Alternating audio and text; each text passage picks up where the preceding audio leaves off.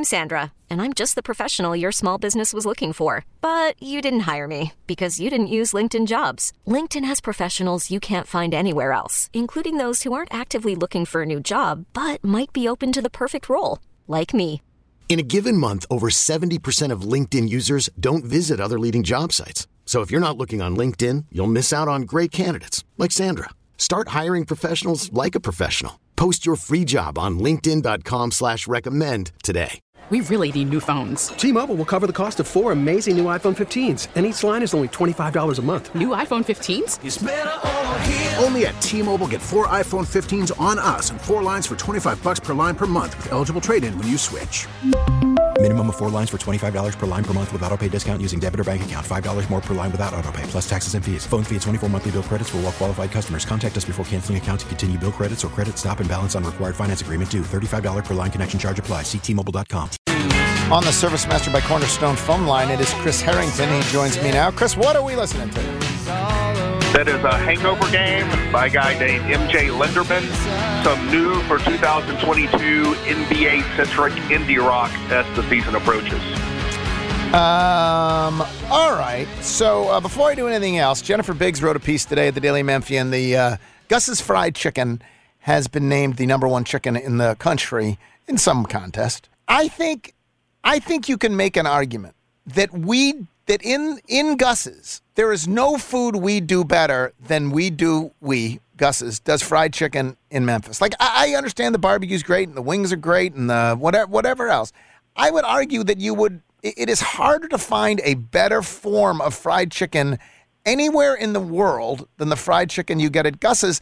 And I don't know that I can say that about barbecue, for example, where there's all of Texas and Kansas City. How do you feel about Gus's? I agree with you. I think I, I, I Gus's the way Gus's does chicken is ideal for me. This it is the way I want my fried chicken. It is it is not gimmicky hot chicken, but it's not underspiced either. It's got a real heat to it, but not an overwhelming heat. It's, I, the flavor profile to me is perfect. The heat level is perfect. The crispiness of the skin It's and perfect. the tenderness of the meat. Typically, I I, I think that I, I Gus's does chicken fried chicken the way I want my fried chicken. Yeah, it's fantastic. All right, there's uh, there's uh, uh, in terms of the Grizzlies going forward here over the rest of the you you you you said on this show uh, and you tweeted out that the last game felt like the dress rehearsal. Yeah, Do I, th- I think you may tweak some things after a dress rehearsal, as sometimes you do when you're staging a production. But yeah, I think that was a that was a test run of this is sort of the, what we're thinking about doing. Let's see what it looks like. Is there? I mean, and, and obviously the games aren't just where they decide things; they decide things in practice and whatever else. But do we know Right. the answers like right, right now? Like, there's nothing particularly. You can be interested. You can want to see Jake LaRavia again. You can want to see uh, Santi Aldama again. But is there anything particular? It feels like we know the answer. Like, is there anything to be settled in the remaining preseason games? Well, I mean, I think I think it's pretty clear that barring something unexpected, that they're going to start Santi Aldama. They haven't they haven't said that, but that seems pretty clear to me. I do think you know I, I think that when they made Laravia like you know the tenth man, the fourth big in the rotation, they were they were they were revealing that is their that is their prior, that's their default. I think they'll experiment with some David Roddy. I mean, Tillman, Xavier Tillman has not played in a preseason game yet. He's Right. going to play some, I would assume. And maybe you change their change their mind on that. I don't think they will. I, I think again, it's been two games, but Arabia has not been terrible. He's he's been he's been up and down, but he has not. You you have not watched Jake Laravia in these two preseason games and said, yeah, he he, he just can't really play right now. Whereas you know, Roddy looks amazing, or there's not that much of a difference. And so to me, I don't see anything that's going to move them off of that prior at this point. So I assume that is what the rotation will be opening night. And then, you know, there's the question, which a lot of people aren't going to care about or notice. I'm kind of interested. There's the question of substitution pattern. Um, I feel like what they did in game two made a lot of sense to me, and I suspect they'll mostly stick with it, except maybe some of the front court stuff. Like they, they ended up playing they never played Aldama and Brandon Clarke together in that game. So I would tweak that rotation to get those two guys on the floor together some, because to me that seems to make a lot of sense. And for whatever reason, they never they were never on the floor together. So then, what if you do this? So then you have Desmond Bane playing with Tyus Jones. Is the idea more minutes? Yeah, I mean, you, yeah, yeah. I mean, you, everyone's going to play with everyone. Yeah, of course, But, but just yeah. in terms of the way you shift, this is what I wrote about. It may go up today, but I did a I did a Bane Brooks column that I, I filed this morning. Um, I, I think, you know, the rash. uh, You're gonna, uh, you know, your first sub. You're not going to do fleet substitutions. That's not how he does it. And so one of your two wings is going to come come out before the other wing, and one of your two bigs is going to come out before the other big. And more than likely, that means when you rotate back in, the guy who came out first is going to rotate back in first. And when he rotates back in, he'll be playing along more alongside more bench players. And so, uh, to me, there's a rationale to make, Des- even though Desmond Bane, I think, is ahead of Dillon Brooks in the pecking order, the rationale to me to take Bane out of the game first makes a lot of sense because he, you want, he can, he can, you can keep, if you stagger Ja Morant and Desmond Bane in the middle of the game, obviously you start and end each half with them together. Um, but if you stagger them in the middle more, you always have one of your two best scorers on the floor. So I think that makes a lot of sense.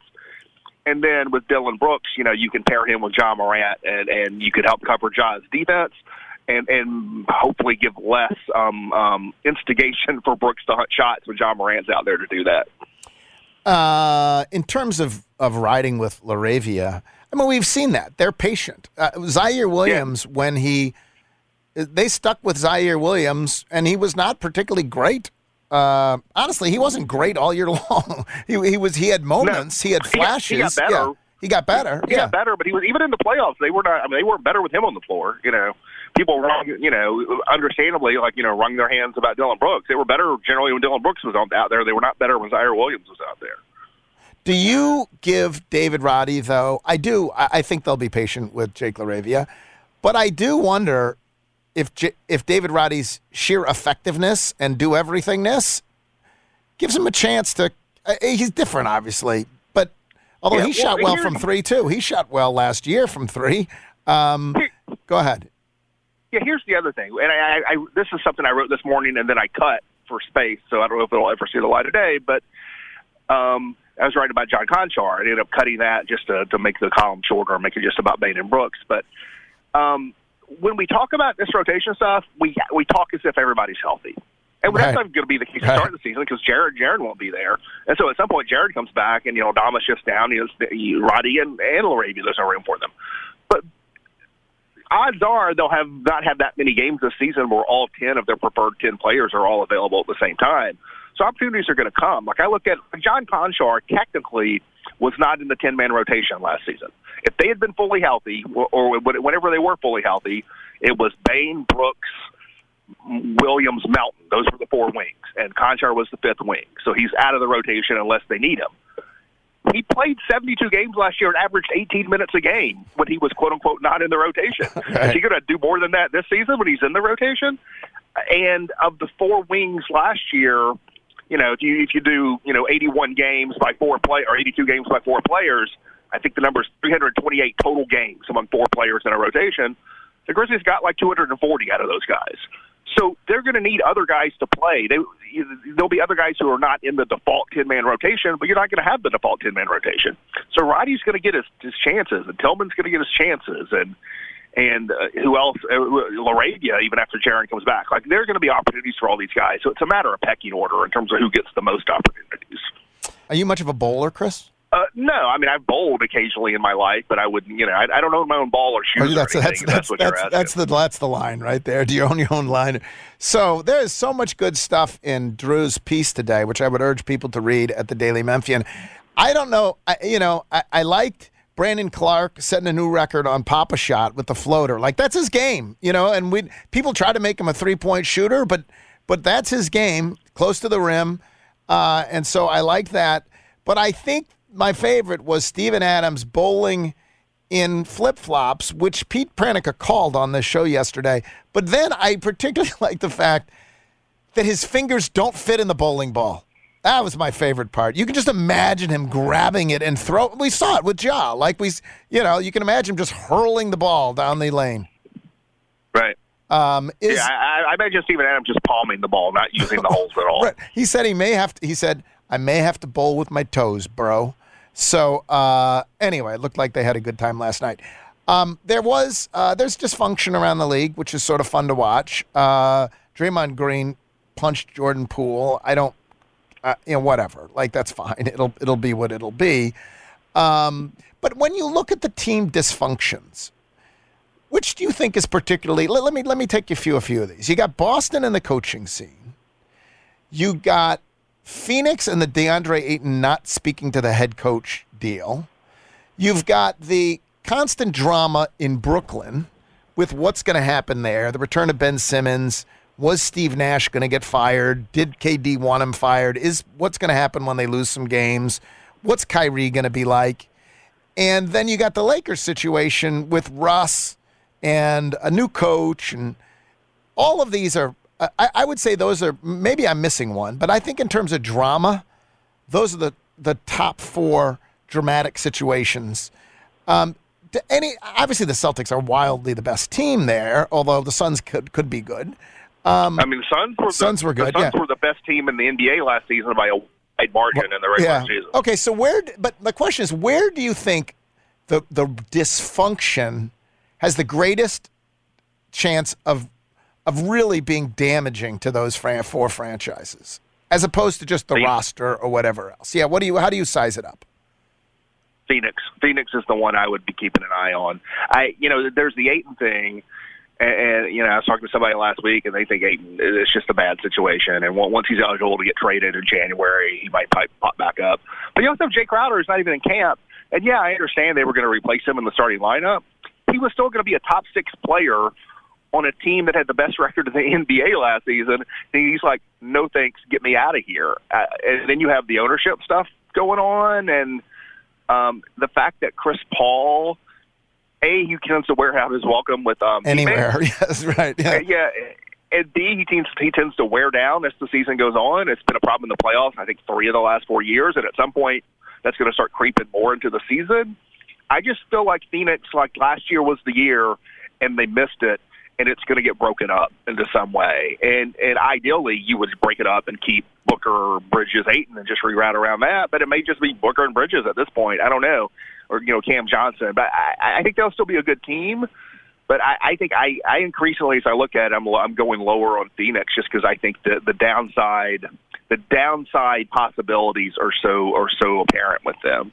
When you do your projections, and I'm sure you will at some point, will you? Yeah, I'm pro- gonna write something next week. Will you project the Grizzlies to be better to finish ahead of Phoenix? I yeah, I think. Well, I don't know. There's definitely a chance of that. I'll put it that way. There's definitely a chance of that. All right, Lakers situation. Uh, you just think they're going to be bad?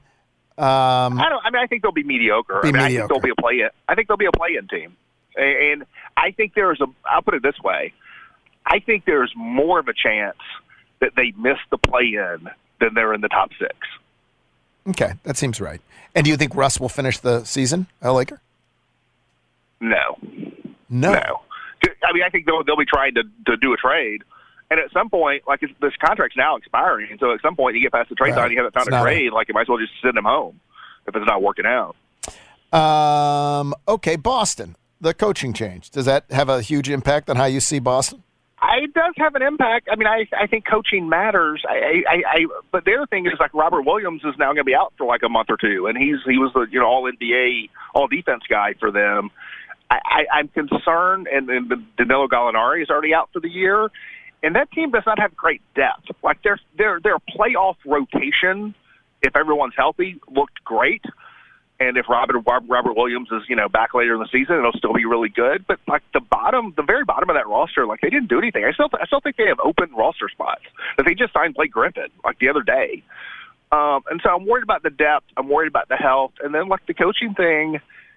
I, I feel like talent matters more than coaching, and so like that team should be good as long as you have like a functional NBA person, or someone who's one of their assistants is going to be coaching them. Like you ought to be able to be good with that team if you're good enough to be an NBA assistant coach. I mean, I sort of feel like you can take any Grizzlies assistant coach and give them that talent. They ought to be able to win more games than they lose. But I think, I mean, you look at that team last season. Like they they got off to a bad start, and coaching and and, and roster tweaks sort of got them out of it. And so I, I definitely, you know, if you'd asked me two or three months ago, I might have had Boston first in the East. I think I probably have more like third now because of all this stuff. All right, and how about Brooklyn? Last one. Do you see that going well? I mean, who knows? I, are all those guys going to play 70 games And are they all going to have their head on straight? If so, it could be great. I mean, Kevin Durant is Kevin Kevin Durant any given Sunday, whatever, can be the best player in the world still.